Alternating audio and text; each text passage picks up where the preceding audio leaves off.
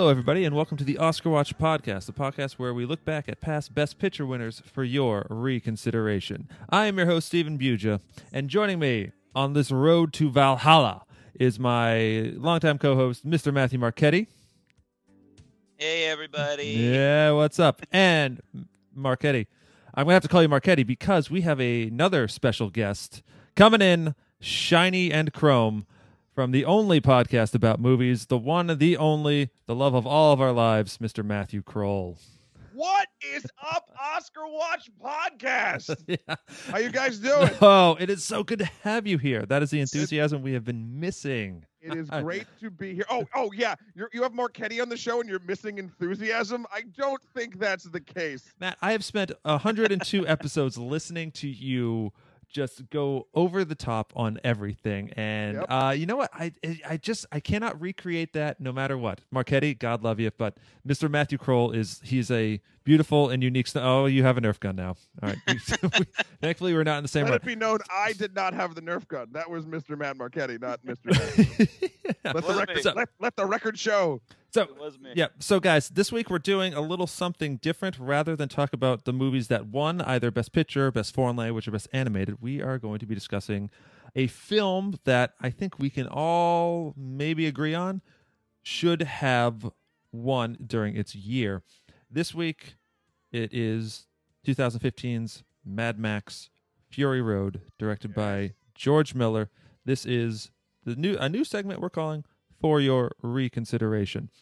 Now, Matt Krol. Yes. Sorry, Matt Krol. Yes. Yes. Uh, this this movie definitely has a special place in your heart because I feel like without it, you would not be podcasting right now, would you?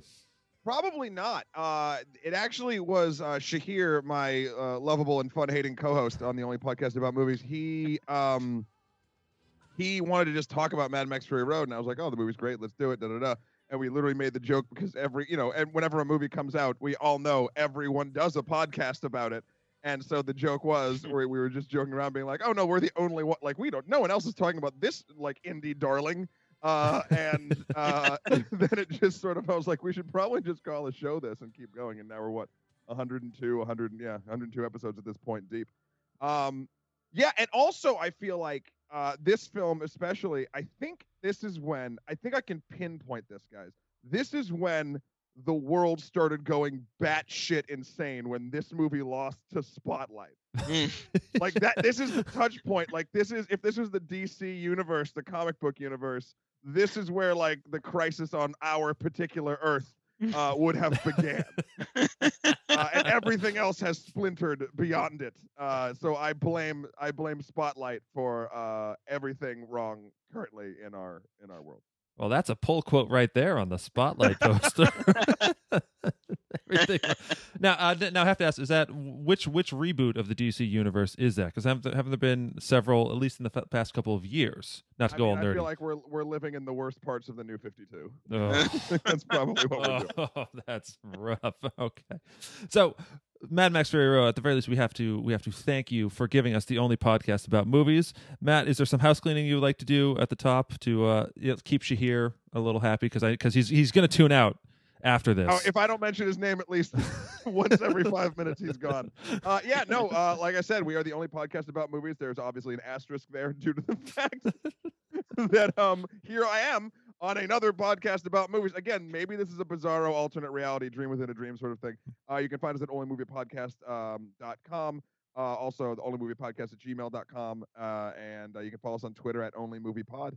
And uh, yeah, just you know, check us out. And then you know, if you haven't gotten enough movie stuff here, go over to to the sister show, and uh, we'll do it up. Yes, it's definitely worth your time, uh, ladies and gentlemen. They got over 100 episodes. They're all great. They even talk about movies. They a- actually, at times, I think you you are the only podcast talking about some movies, like that We've- pigeon yeah. sat on a branch. Sat on a branch and reflected upon existence. Yeah, and uh, not a lot of people, at least in America, were talking about our episode 101, which was Your Name, uh, that Japanese film that was grossing like a bajillion dollars Right. in Japan and everywhere else in the world. Yeah, I Uh, just I just heard that one. That is a, like I like I know I know you've I, I went through the whole thing and I go man I I know what happens but I still have to see this movie. It's Sounds- it's really good. It's really good. I suggest everybody uh, within earshot goes and checks that out. Especially, I think in major cities it still might be playing places. Um, Well, that's but, fantastic. Uh, if not, I'm sure it'll get on streaming sometime soon. Yeah. Okay, and so Matthew Marchetti to the other Matt. Oi. This um, last week when we announced that we were going to be doing Fury Road, you n- may have had some sort of fit of joy and ecstasy. so I have to ask, what is what is your fam- what's what's your what's your history with this film? Um, I mean, I was probably predisposed to loving it just based on the trailers and the marketing and the three movies that came before it. I'm a big fan of the Mad Max franchise, um, and I was just very excited for this sort of reboot sequel, whatever the hell we want to call it. Uh, it looked just like, interestingly, on the surface, it looked like pure kind of testosterone, unfiltered, and it, it actually has a really surprising female and a pro female agenda going on. So the, the marketing was actually sort of um, a misconception, which was great because I had no idea really what was what to expect other than lots of explosions and cars flipping and sand. And it got a bunch of it got a bunch of uh, people that wouldn't go see something that had a, a bit of a feminist twist to it, seeing it, loving it, thinking it's awesome, and then when they realize it's feminism, they're like, "What?" No, you've done it again. How dare you show strong But I independent have women? a penis. Well, So what is this? Is this a reboot, a prequel, a sequel, something called a rebootquel, or something else entirely? Don't ever say that again. Don't don't. Oh, That's okay. just a dirty. That's a that's a that's bad touch. That's bad sound. Hashtag rebootquel. Ugh. Don't do it. Don't do, it. Do it. Do it. Internet. Do it, please. Do it. Yeah, do it. Uh, it's, but it's probably already a porn thing anyway, so it's fine.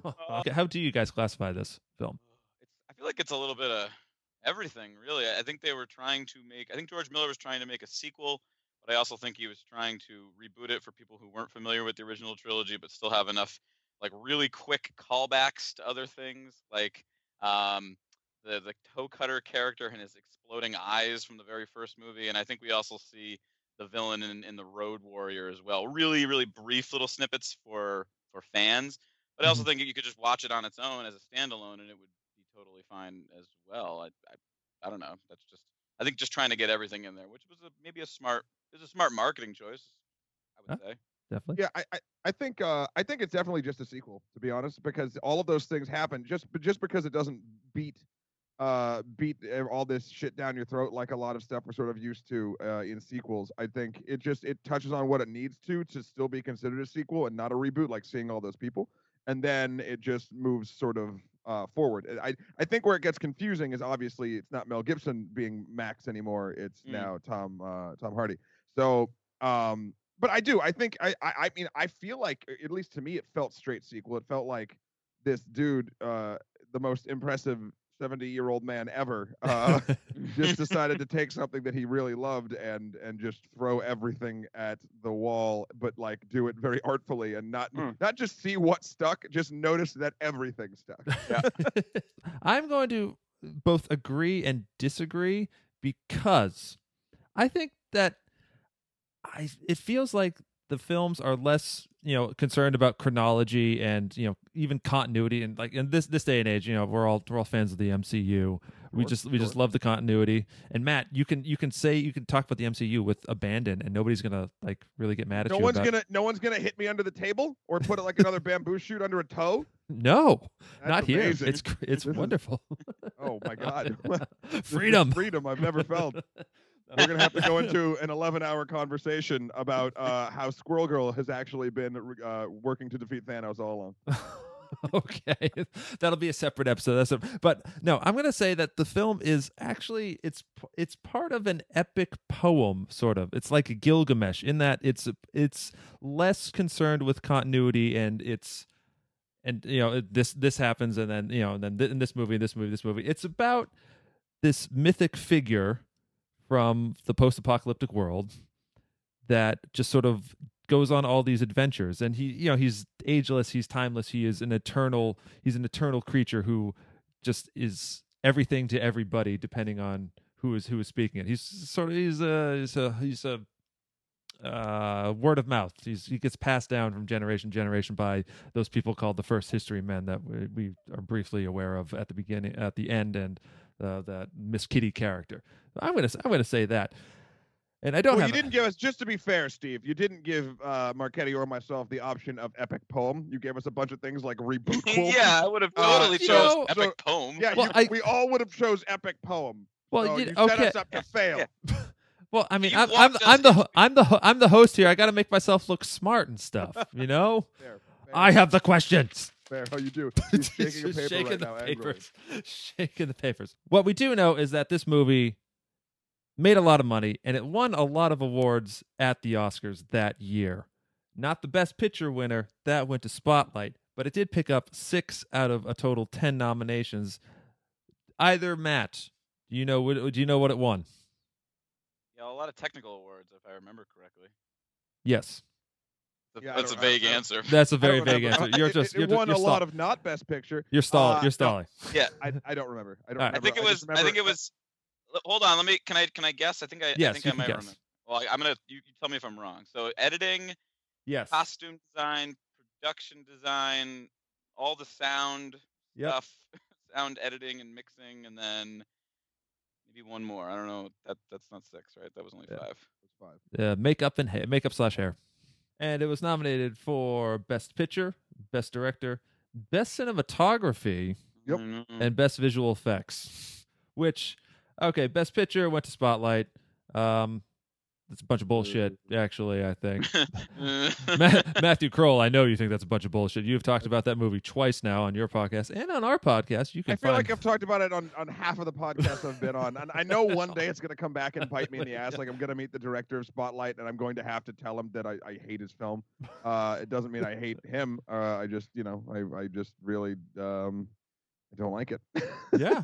Look, and okay, let's let's let's just call spade a spade about Spotlight. And again, I I actually even just after saying it, like I don't like the movie or I think it's a bad film. I that I, let's take it back. I don't think that. I'm just more angry. I think it's a average movie. I think it does everything. It toes the line. It does whatever. Like it's not incompetent. It's not a, a poorly made film. It's just nothing special.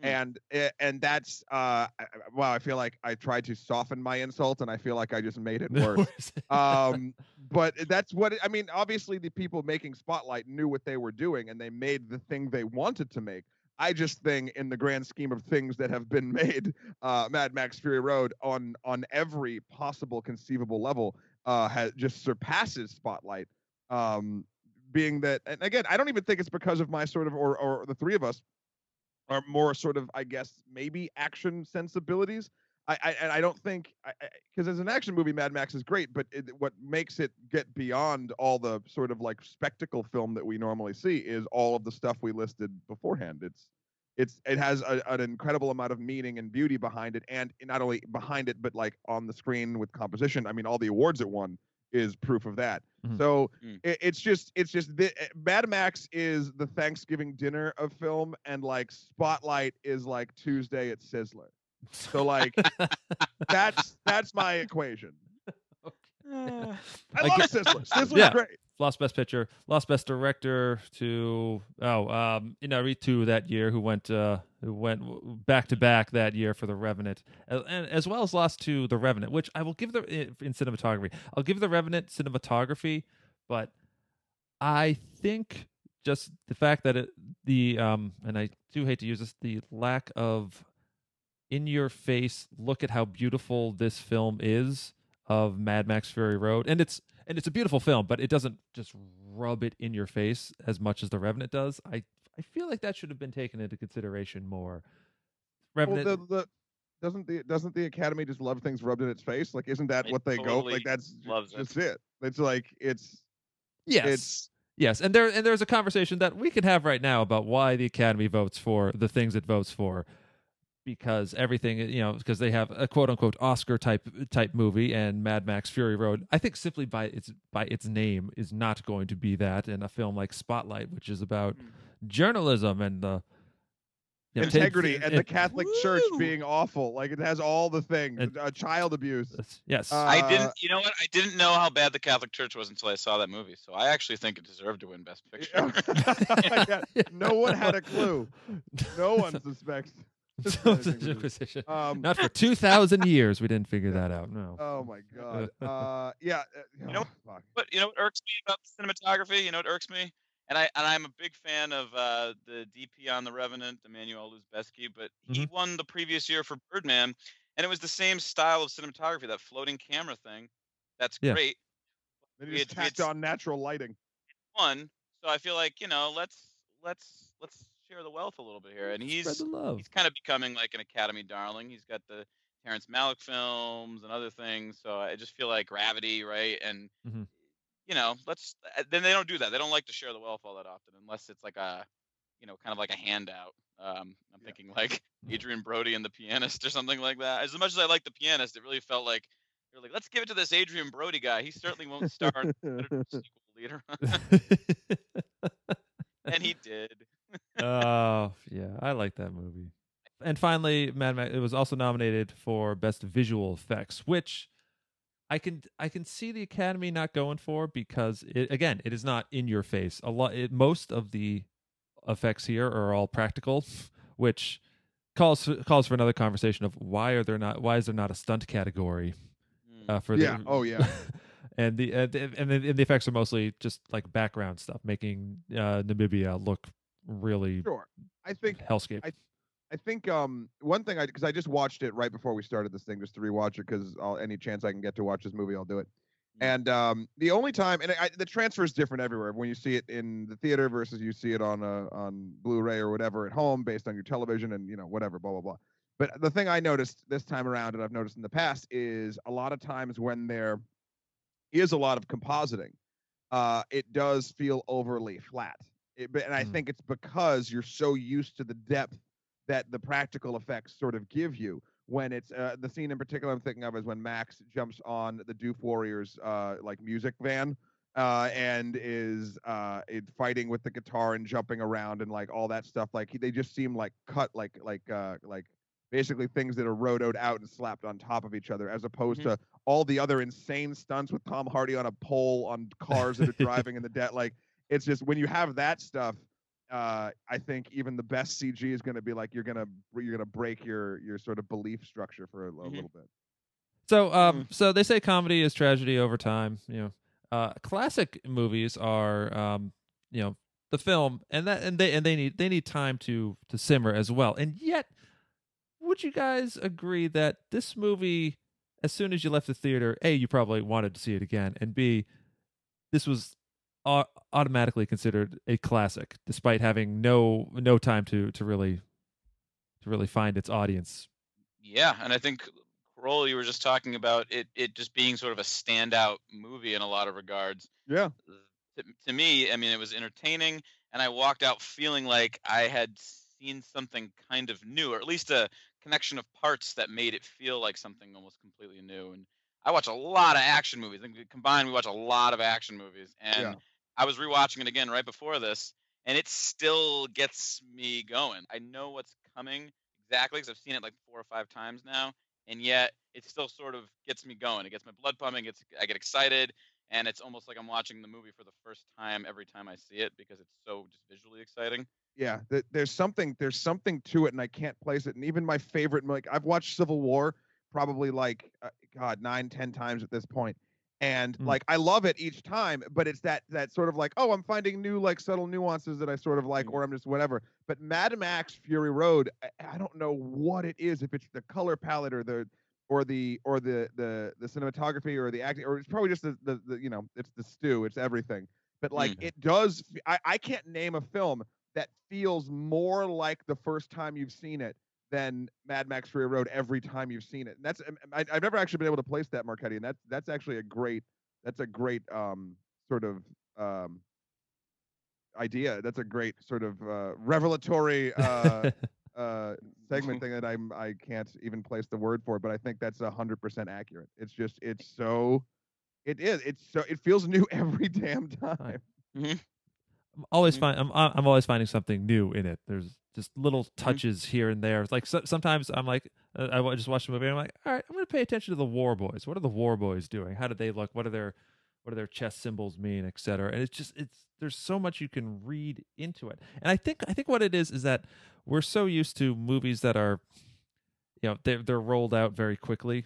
You know, every sequels come out every two to three Right. years, and like especially, and you know, I love the Marvel movies, but they can they follow a lot of the same beats, and I I I love Especially in yeah in the, in the middle of in the middle of uh, phase two. yeah, Mhm. and I and I I I still love them to death, but you know you know what you're getting. But here, there's Mhm. it's something unique and new, and I it is one of those it's it's this thing where I realize this is a movie that will inspire kids to make movies because it is filmmaking distilled down. It ha- it's all of the elements that you you know you have to corral the costuming, the, effects, the stunts, the actors, the script, everything, and it just it does it so perfectly that I think you just have to watch this, watch any behind the scenes footage, and you're just you're just you're just good to go. And I we feel like we don't get a lot of a lot of stuff like that. All the elements work together Yeah. and enhance one another that it's it becomes something really really special and yeah every time you watch it it's still something you know i've watched it on the big screen i've watched it on small screens it still it still gets me matt uh marchetti oh my god uh you watch um you watched the black and chrome version right Yeah, I watched. I've watched both a couple times now. Yeah, How is yeah. that? yeah how I, I have not seen it and uh, you know what I've, i'm hesitant to because the color palette of this film is so rich and beautiful that it feels like it's a waste to not have that because the the, the wasteland itself is a is a character in this Yeah. movie what does the black and chrome version do So, so uh, uh, caveat here: I am colorblind, so uh, I, Aha!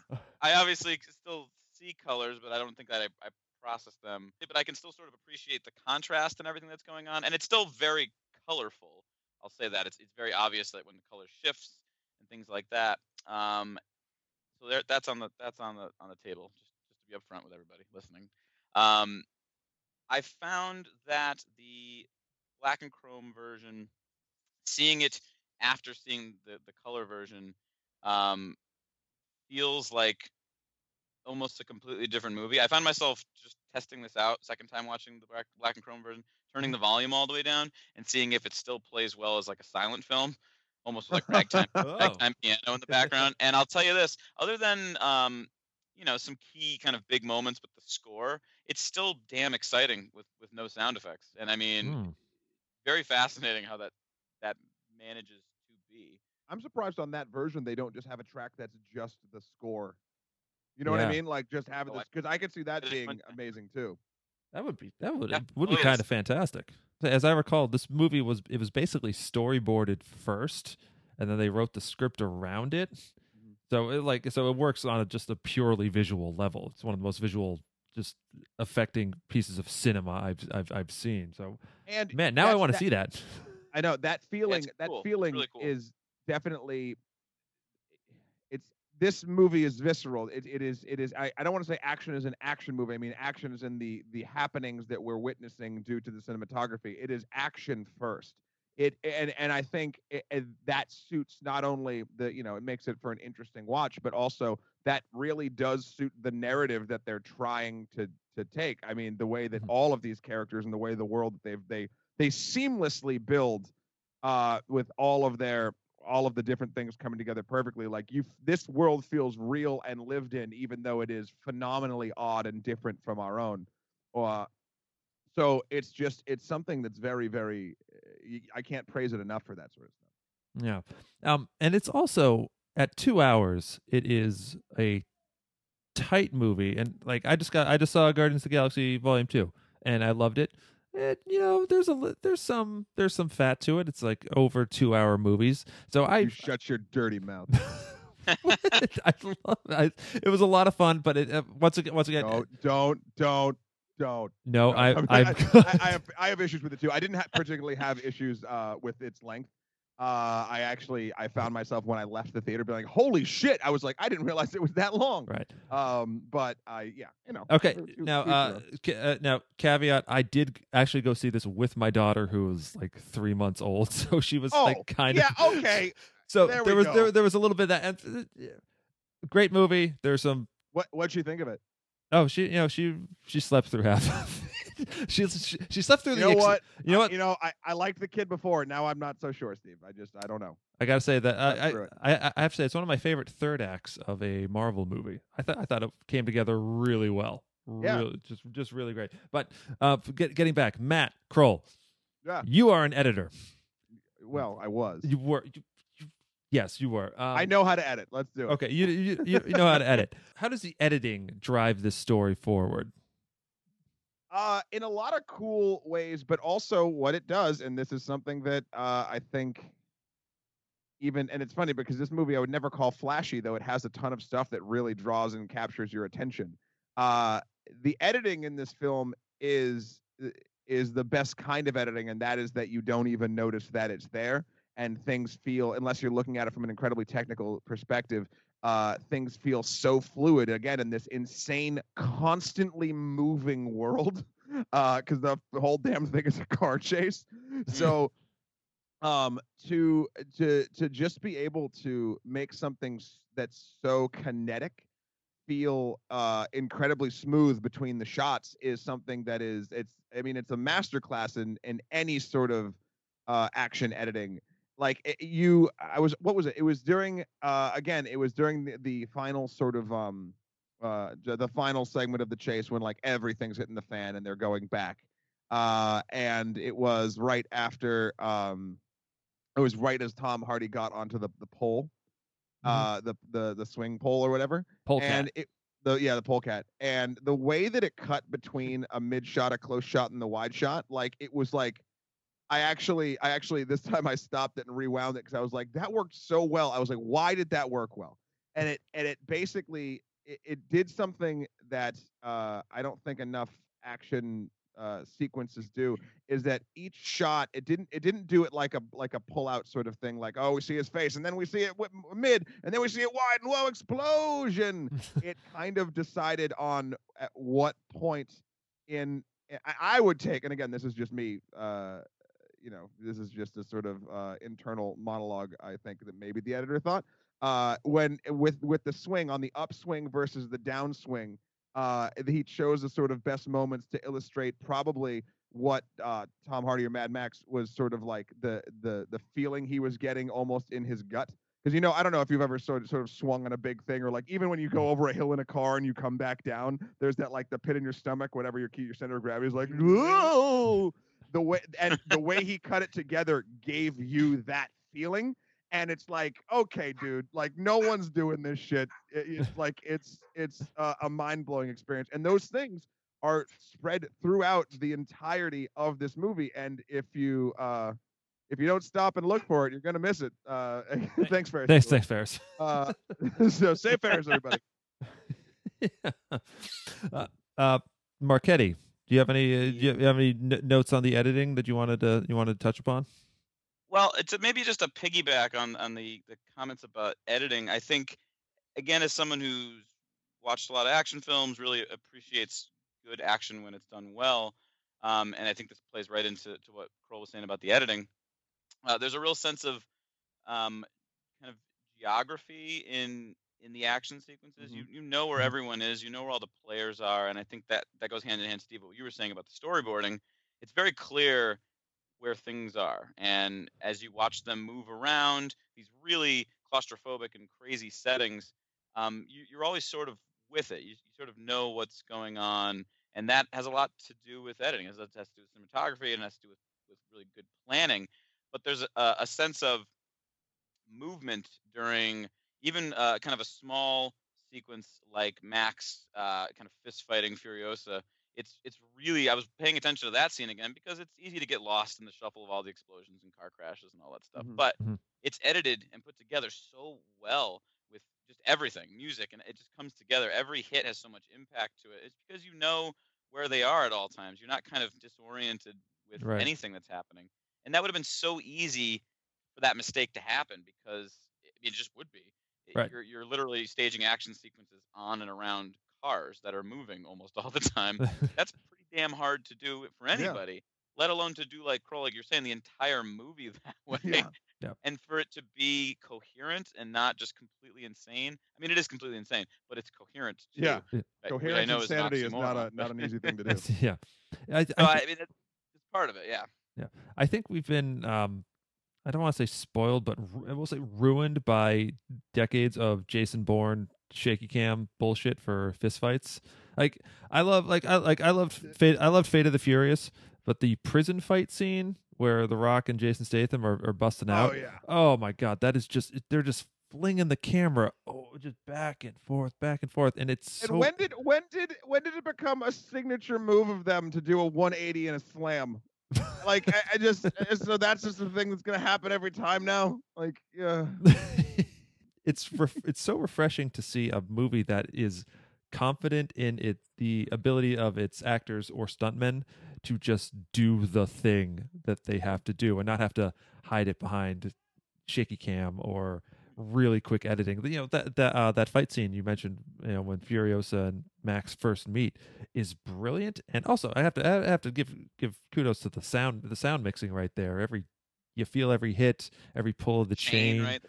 Oh, Ah, the, the the even the breaking of the clay around the gun and the way the bullets just they fire it just it just it works on such a great visceral level that I think to you would ruin all of that good great stuff if you just toss the camera back and forth all all around them and didn't have a Yeah. coherent coherent plan for that. Al- Also, let's talk about Charlize Theron for a minute because yeah. we talked about Fast Date uh, or, uh, or Fate or whatever the fuck, uh, and she has. I- mean, she has. I I, I think I, I can say she's at least in top three, and she might be top one. She might be my favorite working actress. She's she is able to chameleon between uh, so many different roles, and Furiosa is. I mean, this is this is the true um the truth of this movie is Furiosa is the main character. Like Right. Oh, yeah, yeah. there's no question. And that I think this actually plays into Steve your sort of epic poem Gilgamesh sort of uh sort of uh explanation of what this actually is because Max is more of a uh uh he's not a catalyst he's along for the ride and he's sort of our our eyes into this sort of thing as if we Mhm. were being a helpful hero but not like the main hero mhm. and that's something that I don't think people really expected. I think, um, uh, you know, you, it's funny, and, and I mean, th- this could talk into even, um, you know, the state of, um, uh, you know, if it's not like a lead uh, male white dude, you know, it's not marketable. Like, uh, it, it, it's it's annoying to say, but like if this was just called Furiosa or something like that, like even if it if it was like everyone knew it was a sequel to Mad Max, like it wouldn't have gotten as much shine, at least initially uh, and that sucks. Um, and I hopefully, you know, with more performances like this, people will feel more. With more performances like Charlize Theron, uh, will people will feel more, uh, will let less like pussies, uh, to to, to That's an like interesting word choice. it is because no, I mean, it's it's it's just like I don't know, man.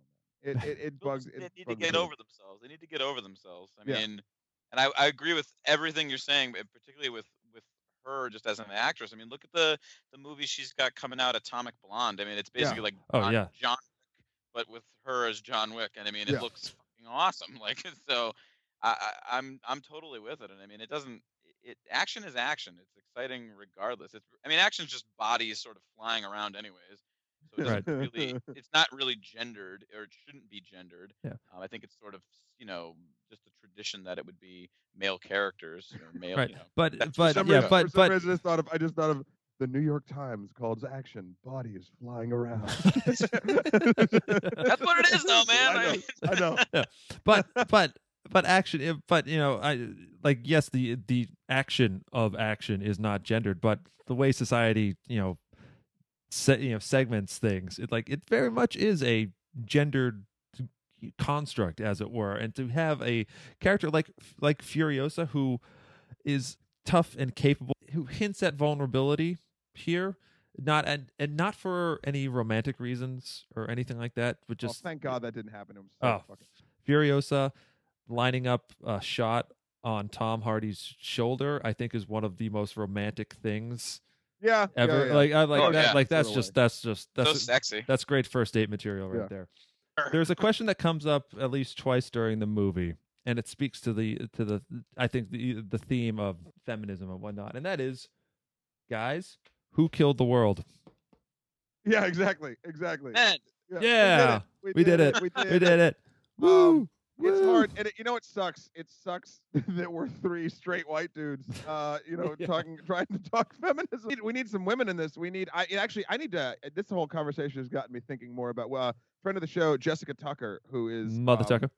Mother, uh, Mother Tucker. She uh she is you can follow her at Mother Tucker on Twitter. Uh she is the most how do I put it? Uh she always finds and not necessarily just in a, in a feminist way, just it, it, it just in a in a in a way that I never possibly think about just new angles to see films.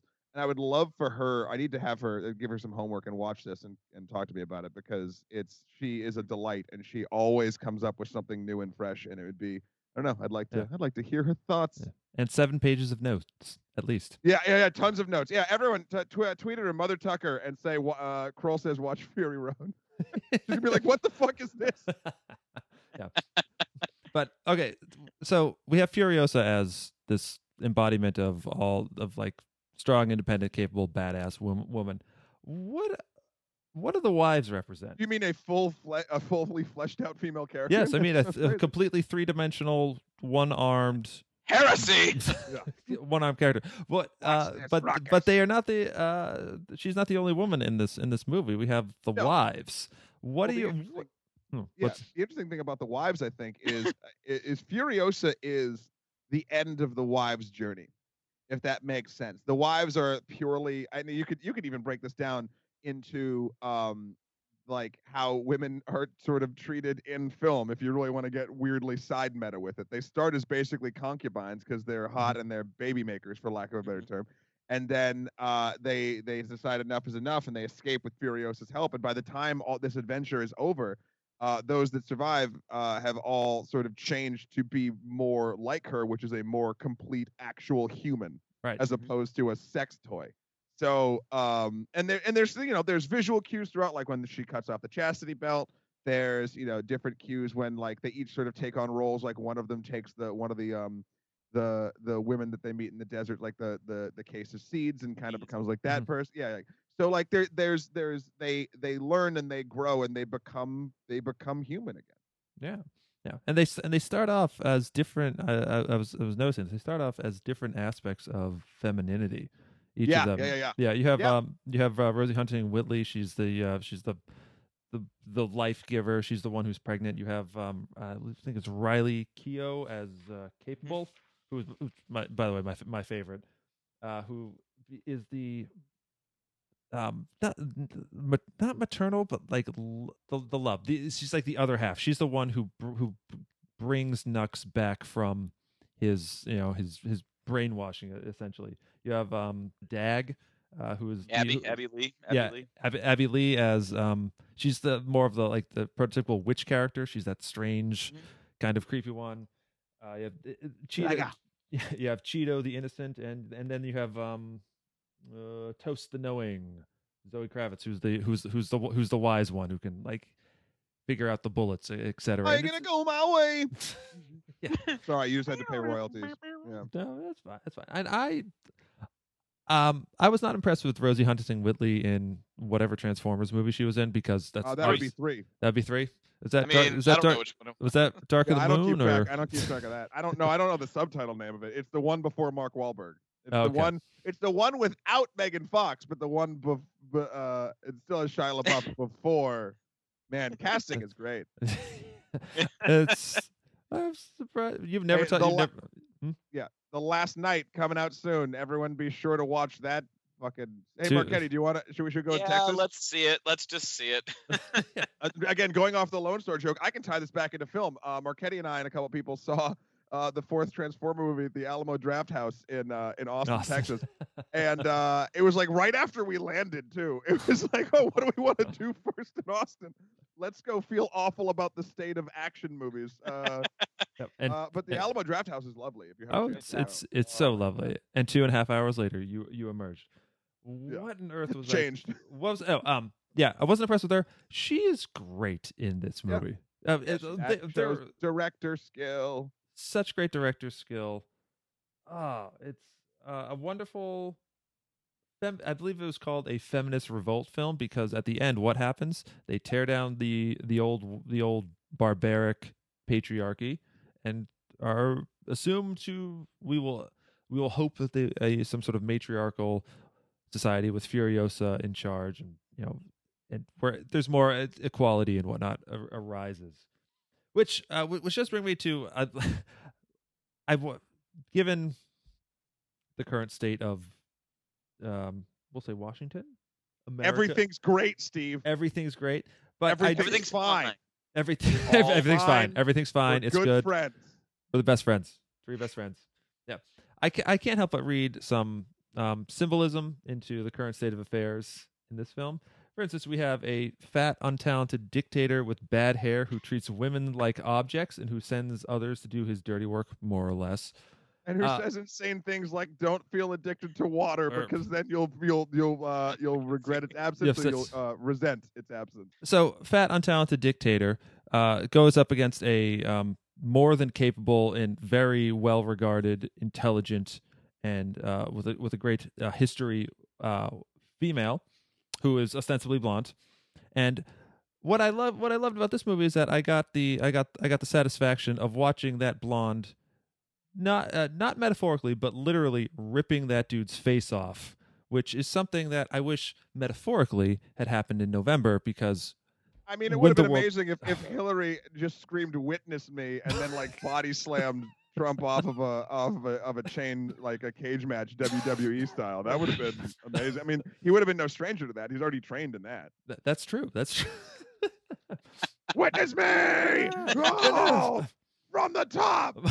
that's another thing. The Miller is confident in your intelligence member and Yeah. your intelligence as an audience that he doesn't have to explain why the war boys call witness. He doesn't have to explain why the uh, Vuvalini do that little thing with their hands where they like grab a soul and bring it back to their heart. The, he's just going to assume that you know Yeah, and an I that you're not an idiot, and it's so it's so great Yeah. for just for once having that in a movie where that just treats you like an intelligent person who can figure things out on its own. One hundred One hundred. percent agree. Yes. Was, that- was, it- was Oh, okay. Oh, all right, all right. Um, one of uh, uh, uh, uh, what do you guys think make of the music here? Marchetti, Marchetti- just has this- Has this look? No, I, I was talking about this a little bit earlier, but I, I made I wanted to pay specific attention to the music because I, for some reason, thought it was nominated, but it was not. And I was like, you know what, I'm gonna Damn listen. shame. I remember liking it, and there was like three, at least three moments where it re- it gets really like like opera. Like it gets just Right. so big. The sandstorm sequence when it really gets orchestral and huge. Um, the towards the end in the the final action sequence, and then there was one more moment during um, it was probably during oh I know what it was. It was during the sequence with the uh, the uh, motorcycle. The motorcycle. cycle. Oh, yeah, yeah. Over each other, and it, it just it, it breaks into this really orchestral stuff, and it just I was, like, losing it listening to it and i mean wow, it just yeah i mean there's there's some there's some sort of you know the, the kind of metallic clanging sound effects and stuff that kind of keep it going but those moments where it gets really when the movie's getting as big as it can be i think that the music just nails it completely nails it And they narratively throw the the reason why a lot of the music is in it, like the Doof Warrior and his whole his whole uh, truck of drums and guitars and whatnot, and his guitar. I mean, it's it's so. I mean, you can obviously make the tie to like a, a fife or like something that like uh, the you know old colonial times and something. There'd be someone playing something marching in the front of a battle, like to like Mhm. let you know that you that you're fucking coming, uh, which is one of the ballsiest moves in war. Mhm. Um, and in here you have um, you have um, Immortan Joe uh, throw this guy and this truck of fucking metal awesomeness in the front. And like when you see like wide shots, like if the music is hitting hard in the close and you see the wide of like everything, like the music is now in the. It's like you know it's coming from the Yeah. truck.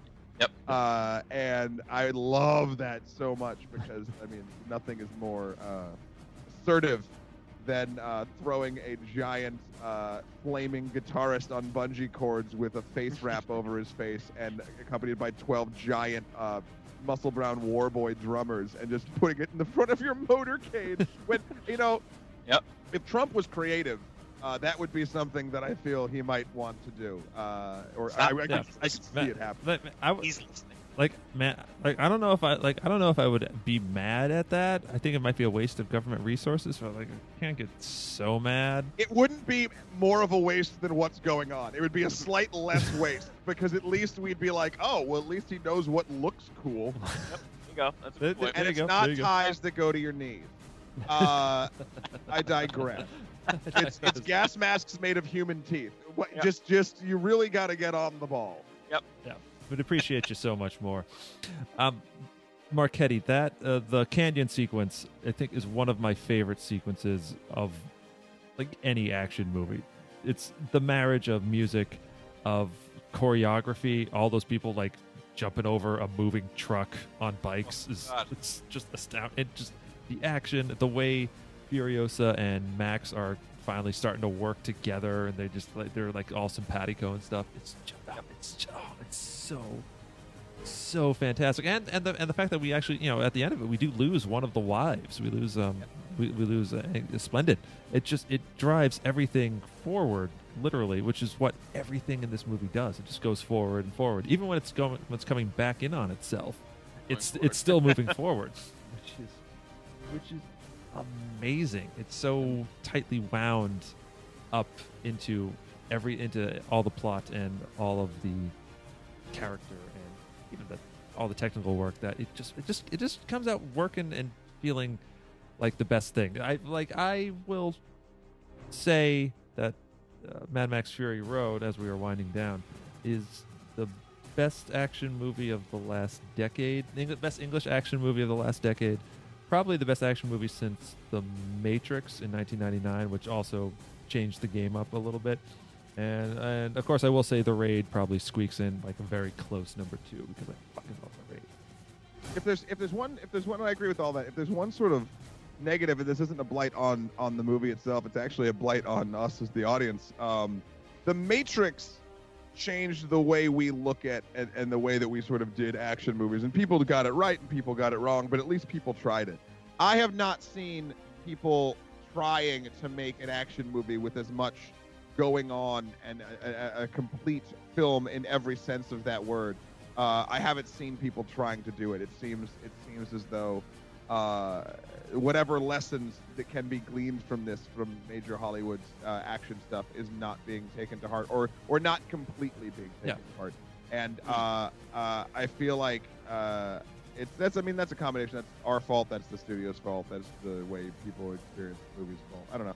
Right. It, it's uh it's it's and it's a shame because you look at the Matrix and like oh they changed it and yeah we got some schlock but we got some great stuff too. Where this I feel like we haven't gotten either, so we haven't really pushed the medium forward like the Mhm. Matrix did. It it has only been two years so far, but I think that definitely has more to do with the nature of the studio system as it is nowadays, which is so Sure, sure, sure. obsessed with you know the big you know everyone wants a comic book movie. Like even even Fury Road is getting a is getting a sequel, but I'm curious, but it won't have the like 18 year lead time that this one did because it's it's, it's Mm. been it's been it was in production in some some form or another for almost two decades before it finally was released and i i hope it i don't know if it will influence things in the immediate but in 20 or so years when somebody when a kid who's watching fury road now Right. gets inspired and gets you know makes a movie i think i think we're going to start seeing a lot of stuff like this incorporated i think we're going to see a return to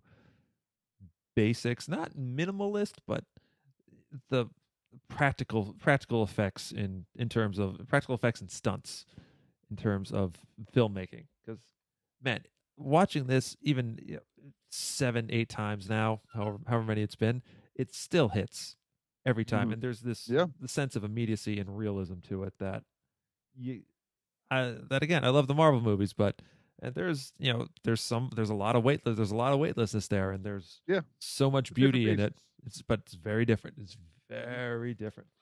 So guys, as we come to it, did Mad Max Fury Road deserve to win Best Picture in 2015? Is it is it a silly question to ask? It felt it felt Yeah, silly I, think coming we out. already, I think we Yeah, we already did that. show, Okay, all right. Yeah, What if what if we just said no? that'd be ba- that'd be baller. All right. Then I, Yeah. then I hung up. Then I just hung up. Yeah. Well, this is Okay. fun. Okay. No, So of course, of course, Of of course. course, of course. It's it's it's there's no question in my mind, and and this goes beyond my um tepid response to Spotlight. Uh, it's just out of all of the films, this is. Uh, you you can't even argue. I, I- I would love to hear the argument uh, from, and maybe hell, maybe Shahir will, will give it to, give it to me. Uh, but the argument that says any of the films that were in that category are better than this, I'd love to hear why. Uh, from anyone's perspective, you can you can email me in at onlymoviepodcast at gmail.com uh, or you know email Steve uh, and Matt as well. Just because I think these are conversation. I would love to. I'd love to get into a flame war with people about this. Is what Oh, I'm yeah. saying. I would No. love to hear that flame war. I believe, I believe, and, and, and Matt Krol, I believe for your hundredth episode, you and your your guests on there basically all agreed that yeah, it's Fury Road. That's the movie that's going to stand the test of time. Like, Uh, of- th- we we I was I picked that one I believe, uh, and everyone else was so close to picking it, but they had their own individual sort of uh, different things. I think Shahir picked OJ's Made in America, uh, and uh, I re- I remember that. I, and I also thinking, is that actually a movie? That's Let's not get into that. that. let's not get into it. It's too painful. It's too soon. I can talk about Spotlight because it's been two years. Uh, the the OJ Made in America, great documentary. Great documentary. Uh, too long. yes, yes. So, guys, what will its legacy be? Mad Max Fury Road.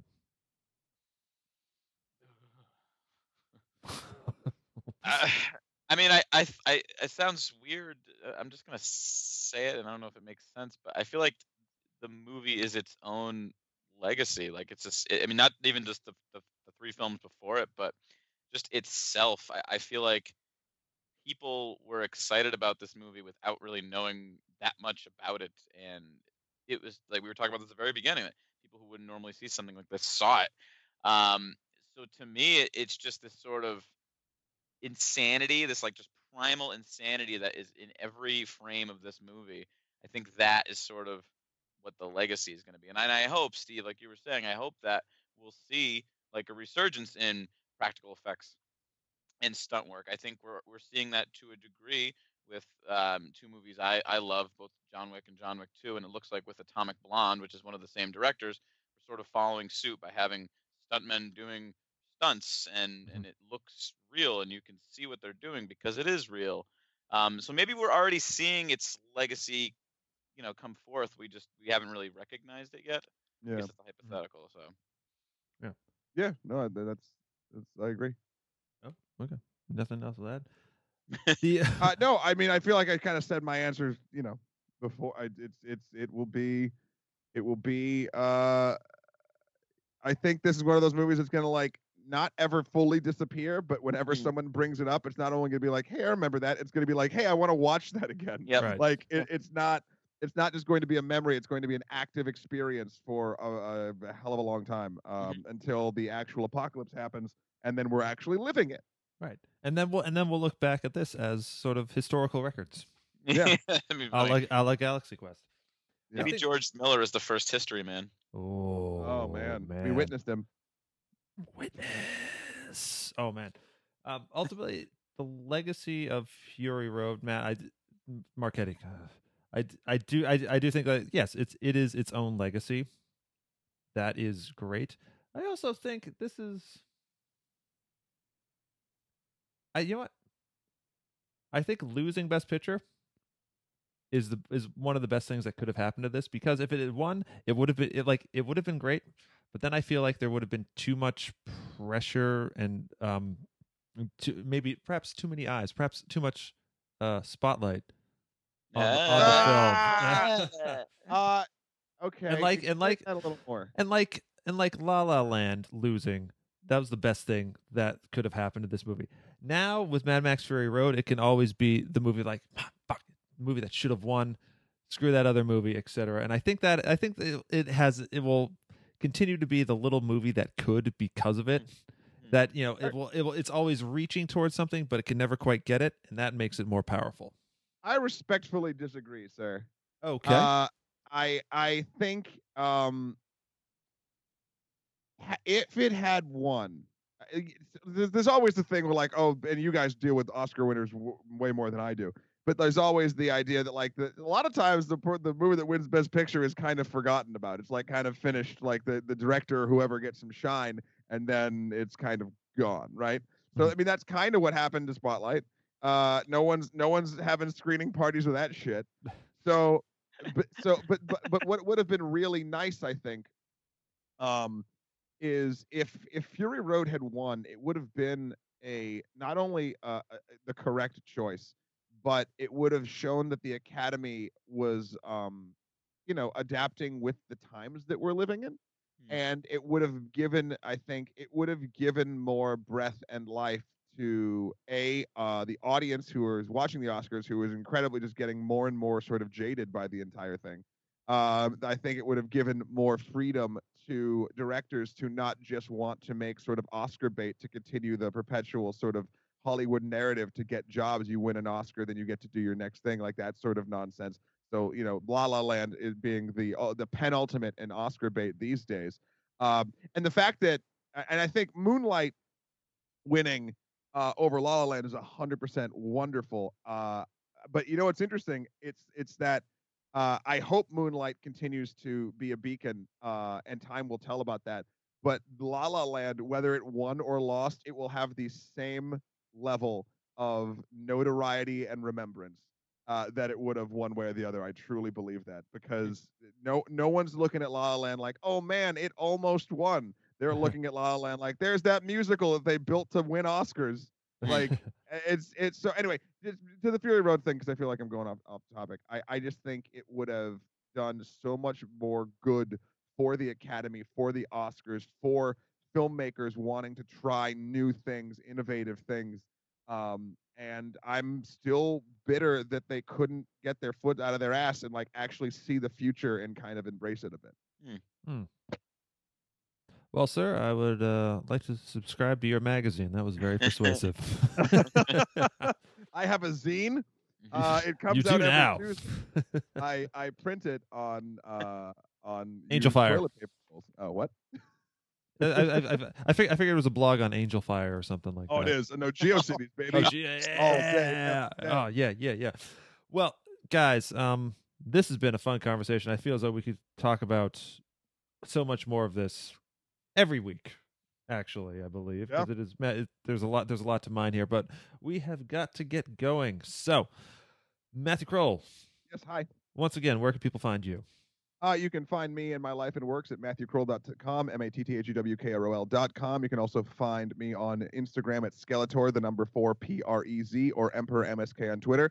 And you can always listen to the melodious sound of my co-host Shahir Dowd uh, in his beautiful New Zealand accent and my raspy, weird, sort of poor man's Jon Hamm voice uh, on the only podcast about movies, um, where I believe um, I think. Oh, ooh! This week we're doing a we're doing a, a listener request. We're doing the Life Aquatic, I believe. Ooh, So that'll be really fun. I'm looking forward to that. Um, and uh, you can find us at Only Movie Podcast. Uh, dot com or on Facebook or on Twitter, Only Movie Pod, and you can email us at onlymoviepodcast at gmail.com. okay. You get all that, audience? Audience, hello? Is anyone is No, anyone there? Wait, is this not live? Oh, Oh, it. we're not doing it live, guys. Oh, Marchetti. no one does Where- it live anymore. Marchetti, if people want to get in touch with you, where where they find Fuck you? it. We'll do it live. uh, as usual, you can find me on Instagram at movie underscore matinee, matinee with two T's. Uh, I try to do a review a day or something. Uh, They're like so that. good, man. I know I Yeah, I say it to you 'em. every friggin' time. They're so good. Uh, it's super fun reading those. I, I Stop like it, but keep going. Keep that. stop it. Keep on. It's good. But but keep and Krol. It's funny that you you mentioned your name uh, at the beginning here because the the movie I'm posting tonight is the same director's movie from 2007, Five Centimeters Per Second. Ah, Oh, okay. Posting it this evening. I hope I hope it starts with a rent style musical number because of the, the it's a very specific time denomination. It, it doesn't, but it, it was it. very good. It was very good. So you should check it out as well. So yeah. Okay. And you have been listening to Oscar Watch. You can find us on the social medias at Oscar Watch Pod. You can write us an email at OscarWatchPodcast at gmail.com. Like, subscribe, and please leave a review on iTunes. It really helps get the word out about this little thing that we're doing. And as always, we appreciate you listening. We Do it, you will. yeah. Oh, please. Come on, guys. You gotta challenge them. You gotta you gotta really get in their face, the audience's face. Right. like, listen, come on, Well, he. fucking man up, kid. next week we will be back to our regularly scheduled program. So we're working on a few things. We'll and we'll just it'll be a surprise as to what what we're talking about. But we implore you to stick around. It'll be a bit of a secret. Maybe we'll get some Ooh. audience participation in there Nice, too. You nice. can determine the next movie, or if Shahir Dowd, or or and, and and I'm calling him out. If Shahir Dowd wanted to get in touch with me, we were meant to do a, a whole review. I had a baby, and we've been sort of you know, um, you know, playing phone tag ever since. Call me. We need Yeah, to that's really finish nice something. you. That's really nice of you to blame, uh, to try to take the blame of that. But we all know where that where that miscommunication. we all know. Shahir, I love you. Anyways, uh, ladies and gentlemen, see you next week, and as always, we'll see you on the red carpet. Woo!